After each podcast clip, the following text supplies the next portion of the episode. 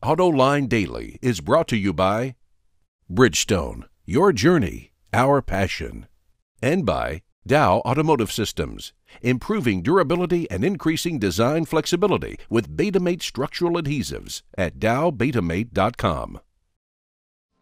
Kia is going to introduce a diesel hybrid in Paris. European cars are far dirtier than advertised. And then we're going to test drive the newest midsize pickups from GMC and Chevrolet. But now to the news because we're going to get the sales numbers for September in the American market later this week, and analysts are already breaking out the bubbly. Wards expects the SAAR to hit 16.7 million vehicles, up almost 7% compared to a year ago on a daily selling rate basis. By the way, Joe Hinrichs, who runs Ford's operations in the Americas, says that next year sales will top 17 million vehicles in the U.S. market, and that bodes well for anyone associated with the automotive industry. Okay, now to some previews from the Paris Auto Show coming up later this week. First up is a diesel hybrid concept of the Kia Optima. Its 1.7 liter turbo diesel is paired to a small electric motor and a 48 volt lead carbon battery it's also equipped with an electric supercharger to help boost torque and engine response, especially at low speeds. Fuel economy and performance numbers are not available yet, and Kia says it has not made a decision to put this car into production. But you know, they didn't go to the trouble of developing this powertrain just for the fun of it. The new Rio is also making its world premiere in Paris the car's Tiger Nose grille has been updated, along with the front and rear bumpers. Inside, it features a new center stack, chrome trim around the air vents, and a new infotainment screen is available. It goes on sale in Europe early next year. By the way, Autoline will be at the Paris show, and we will be posting the most important new car introductions almost every hour. Make sure you don't miss these posts by subscribing to our daily email. It's free and you can find the link to subscribe on our homepage. You know, despite Europe's green image, turns out that cars over there are far dirtier from an emissions standpoint than they should be. According to the International Council on Clean Transportation, that's a European lobbying group, European cars are putting out, get this, 38% more CO2 than they're supposed to and that costs the average consumer 450 euros, that's about $570 more each year in fuel. Well, here's my Autoline insight. Well, duh. We've been saying for years that the European fuel economy test standards are way easier than here in the US. That's why you keep hearing about these fantastic fuel efficiency ratings in Europe. That test is an old one and does not represent today's real world driving conditions. Coming up next, what's it like to drive the new midsize trucks from Chevrolet and GMC? We will put you in the driver's seat. There's so much to love about Bridgestone's Dueler tires the amazing traction, the quiet, comfortable ride, and they're really tough.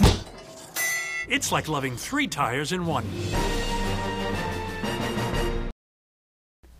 The Chevrolet Colorado and GMC Canyon are classified as midsize pickups. They compete with the Toyota Tacoma and Nissan Frontier. The Chevy starts at just under $21,000. The top of the line Chevy Z71 starts at $35,000.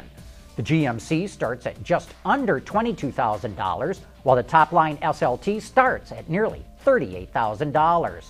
Both trucks come standard with a 2.5 liter four cylinder engine rated at 200 horsepower or an optional 3.6 liter V6 rated at 305 horsepower. A 2.8 liter diesel will be available within a year. The four cylinder in a two wheel drive truck gets a combined 22 miles per gallon. With the V6, it's rated at 21. With all wheel drive, both trucks deliver one less mile per gallon. So now let's get to the best part of these trucks driving them. The driver's door shuts with a clunk, enclosing you in a quiet cabin. As you roll down the road, you'll immediately notice how smooth the ride is, how little the chassis vibrates, how well it steers, and especially how confident the brakes feel. Back to back test drives between the GM trucks and the Toyota Tacoma and Nissan Frontier make these comparisons all the more poignant. The Japanese brands have a lot of catching up to do. That's especially true with the four cylinder engine. GM's 2.5 liter is noticeably quieter and smoother and has a lot more guts. Amazingly, the V6 delivers 5 more miles per gallon on the highway than the Tacoma V6. That's the kind of number that will get Toyota loyalists to start reconsidering their next purchase. I didn't get a lot of off road testing, but the little I did was impressive enough. The 4x4 versions scrabble up and down steep hills comfortably. Like many other vehicles that can travel off road, they also offer hill descent control. But I've never experienced hill descent in reverse with the cruise control on. Yeah, you can get up to 20 miles an hour with the cruise set in hill descent. GM calls these mid sized trucks, but you'll be surprised how big they are. The biggest crew cab version can stretch out to a 140 inch wheelbase with a 6 foot 2 inch box. With the V6, the top payload rating is 1,590 pounds and 7,000 pounds of towing. Yowza! That's awfully close to most full size trucks, and therein lies a danger. More than a few GMC Sierra and Chevrolet Silverado owners are going to seriously consider downsizing, especially considering they can save anywhere from $6,000 to $10,000 for a comparably equipped truck that gets better fuel economy. General Motors says no worries. It believes these new trucks are going to significantly grow the midsize segment, not cannibalize the big ones. We'll see if that's what actually happens. My guess is that if GM can grow its total pickup sales by 125,000 units or more, it will declare victory. And if it does, how long can Ford and Ram afford to sit on the sidelines. Hey, we'll have more about these trucks posted in the seat time section of our website, but that wraps up today's report. Thanks for watching. We'll see you tomorrow.